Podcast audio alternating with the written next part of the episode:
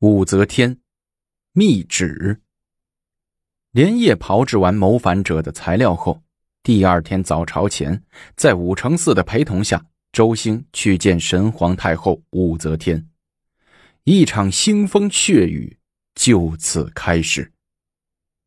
见了武则天，武承嗣指着周兴夸道：“周侍郎办案真是神速啊！才一天功夫，事情就有了重大突破。”武则天接过名单，看了以后，喜上眉梢，不住的点头道：“ 不错，凡是有反叛之心的宗室，都让周爱卿给揪出来了，甚合本宫之意，甚合本宫之意呀。”周兴又分出一勺羹给武承嗣，谦虚的说：“啊，这都是在武大人的直接训导下才取得的。”神皇太后。周兴紧接着又叩首奏道：“这些谋反的宗室亲王，大部分都在洛阳周围地区当刺史，相当危险呐！臣请太后立即下旨收捕他们。”好，事不宜迟，马上布置人马，按名单立即把这些反贼逮捕入狱。本宫现赐你一把尚方宝剑，如有不从者，允你先斩后奏。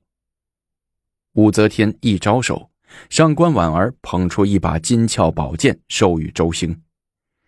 望着金灿灿的宝剑，周兴心想：这也是我破百家的法宝啊！李氏宗亲对本宫不服，常怀篡逆之心，周爱卿一定要尽心办案，举一反三，除恶务尽呐！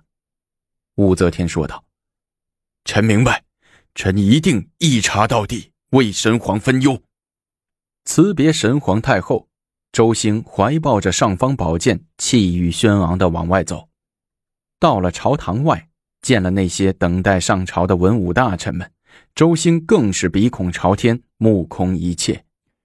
过了十几天，黑名单上鲁王李林奎、皇宫李绩、长乐公主以及他们的亲党三百多人，先后就被收捕到洛阳。一时间，刑部监牢里人满为患。周兴等被大施淫威，或杖或压，用尽酷刑，哀嚎之声，外人所不忍闻。这天，周兴正为如何处理这些囚犯而犯愁，皇宫里一个太监匆忙赶过来，交给周兴一道密旨。周兴展开密旨，大喜过望，上写：韩王元嘉。灵王李连魁、皇宫传、长乐公主皆破令自杀，余党从速宣判，斩于市曹。皇太后真是英明啊！周兴手拿密旨，命令手下带上几根绳子，走。周兴等人杀气腾腾，首先赶到关押鲁王李林奎的牢房。鲁王正躺在烂草上睡觉。平日已被打怕了，牢门一响就急忙爬起来，垂手立正站好，还瑟瑟发抖。周兴拿过绳子抛到鲁王脚下，说：“鲁王，你不用害怕了，到了你解脱的时候了。”望着手指粗的麻绳，望着站在牢门口的打手们一张张狞笑的脸，鲁王一切都明白了，他头脑里一阵眩晕。但是还是极力稳住身子，提出自己最后的要求：“请把麻绳给我，换成三尺白绫。我是王爷，用麻绳自尽，要毁我皇室的声誉。”周兴哈哈大笑起来。周兴指着鲁王笑道：“哈哈哈哈死到临头了还穷讲究。”本王要沐浴更衣。鲁王进一步要求道，又怕这伙人不明白，又加上一句：“凡人临死沐浴更衣，是圣朝的典律规定的权利。”周兴冷笑着对打手们撇撇嘴，打手们拾起地上的绳子，不由分说缠到了鲁王的脖子上。鲁王挣扎着骂道：“鼠辈敢加害本王！鼠辈们毫不气软，在绳子上打一个活结，两边狠命一拉麻绳。起初，鲁王还能踢腾两下，片刻过后，鲁王就瘫软在地上，气绝而亡，至死也未合上满含怒火的双目。接下来，如法炮制，也顾不上破令韩王袁家、黄公传自杀，周兴下令将他们从速勒死。当天，韩王元家、黄公传、鲁王林奎、长乐公主等死党三百多人，皆被绑赴刑场。一声炮响，刽子手抡起鬼头刀，砍菜切瓜似的，三百多个人头落地。洗掉浑身的血腥味周兴即赶到皇宫大内，向老太后汇报。武则天饭后出狱，正半躺在坐床上，眯缝着眼，拿着牙签剔牙，旁边十几个内侍有条不紊的伺候着。奉传入殿的周兴见此情景，忙脚步轻轻屈前，跪倒在坐床不远处，轻声道：“臣周兴叩见神皇太后。”太后万岁万岁万万岁！武则天好半天才问道：“交代的事儿都办妥了？”回神皇太后，全办了，一个不剩。周兴喜滋滋的答道：“静待赏赐。”嗯，这些天你辛苦了，没收的韩王府就赏赐于你吧。谢太后。跪在地上的周兴内心一阵狂喜。韩王被诬陷后，他早就瞄上了号称小皇宫的韩王府，曾多次私下里请求武承嗣帮忙。不想此次太后一口应允了下来。几个反王虽然解决了，但还远远不够。武则天坐在床上，欠起身子说：“还有许多暗藏的谋反者。”要深挖、穷追、扩大战果，你明白本宫的意思吗？臣正是按照太后的旨意做的。臣又查出几个谋反者，可是……周兴假装作为难的样子，欲言又止。武则天只是嗯了一声，周兴就忙把不想说的话说出来了。太后，臣查出冀州刺史薛毅。也参与了谋反，不但与琅琊王通谋，而且还打造兵器、招募兵士。及琅琊王兵败，薛以杀陆氏参军高纂以灭口，把他抓来杀了。武则天说：“太后，这薛毅的二弟薛旭、小弟驸马都尉薛绍也参与了谋反，臣恐查办起来伤及太平公主啊。”武则天一拍身旁的小矮桌，说：“王子犯法与庶民同罪，别说是薛绍谋反，就是牵扯到太平，也一样是死。马上调集人马逮捕薛绍。”是。周兴精神抖擞的站起来，转身要走，武则天又叫住了他，说：“青州刺史霍王李元轨和荆州刺史江都王李旭。”拥兵在外，也一样是大害，也一同收捕来神都。周兴答应了一声，走了。武则天命令身边的一个进士骑快马，从速宣召太平公主入宫。公主府里后花园，太平公主正和驸马薛绍一起逗弄幼子薛崇简荡秋千玩。进士骑御马长驱直入，急唤太平公主说：“太后有旨。”太平公主即刻入宫觐见。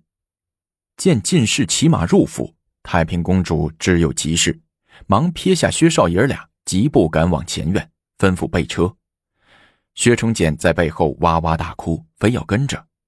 太平公主心里已有了坏的预感，但又想不出是什么，烦躁的呵斥了孩子两声，钻进了马车，疾驰驶出公主府。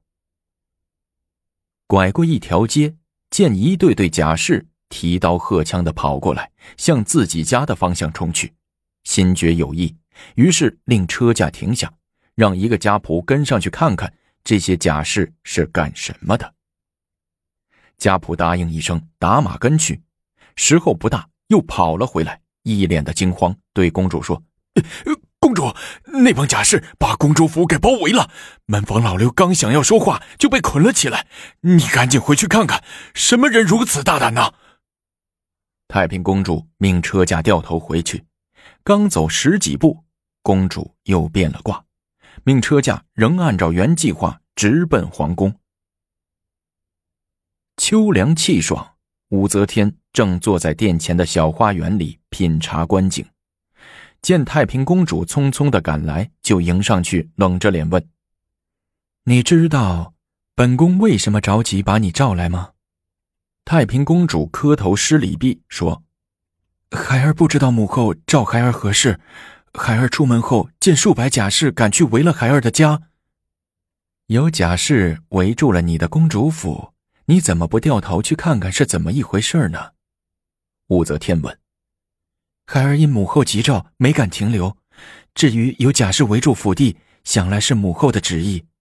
孩儿因而没有别的担心，就先赶到皇宫来了。太平公主内心里大潮涌动，嘴上却沉着的回答。听了这话，武则天点了点头，问道：“薛乙、薛旭。”参与琅琊叛乱的事儿，你听说过吗？孩儿一向不过问政事，除了在家就是来皇宫。孩儿实不知薛大、薛二参与了叛乱呢。那驸马都尉薛绍也参与了谋反，你知道不知道？武则天突然抬高了声音，厉声问道。太平公主心中一凛，复又平静的答道。江山是母后的江山，若薛少胆敢反叛母后，孩儿必欲手刃之而后快。但在平时，孩儿一点也没有看出他要反叛母后的意思啊。太平公主的回答无懈可击。武则天起身走了两步，又问：“反叛者要杀头的，薛少也不例外，你对这事儿怎么看？”孩儿坚决听从母后的裁处。太平公主强忍住悲痛，大声的说道：“你心里是不愿意薛少死的。”武则天过去扶住女儿的肩，淡淡的说道，眼睛却紧盯着女儿脸上的表情。他若无罪，被他哥哥连累的，夫妻情深，孩儿自然不愿意他死。他若真的是要反叛母后，就等于反叛孩儿，弃之又何足惜？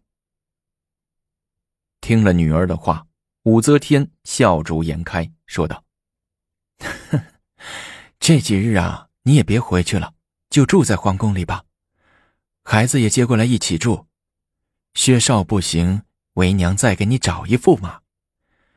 皇帝的女儿不愁嫁，天下最有出息。”最俊美的男人，任你选，任你挑。太平公主心里苦涩难当，嘴里却不敢说。她深知母后为人苛刻的个性，自己稍有不慎，就会失去母后的信任，就会葬身在万劫不复之中。一提到谋反，母后就恨之入骨，由自己出面替薛少说情，去开脱薛少。不但救不了他，恐怕最后也会搭上自己。太平公主谨慎的权衡利弊，决定忍痛割爱，与驸马薛绍划清界限。清除异己的火也烧到了太平公主的身上，什么时候才算是结束呢？我们下集精彩继续。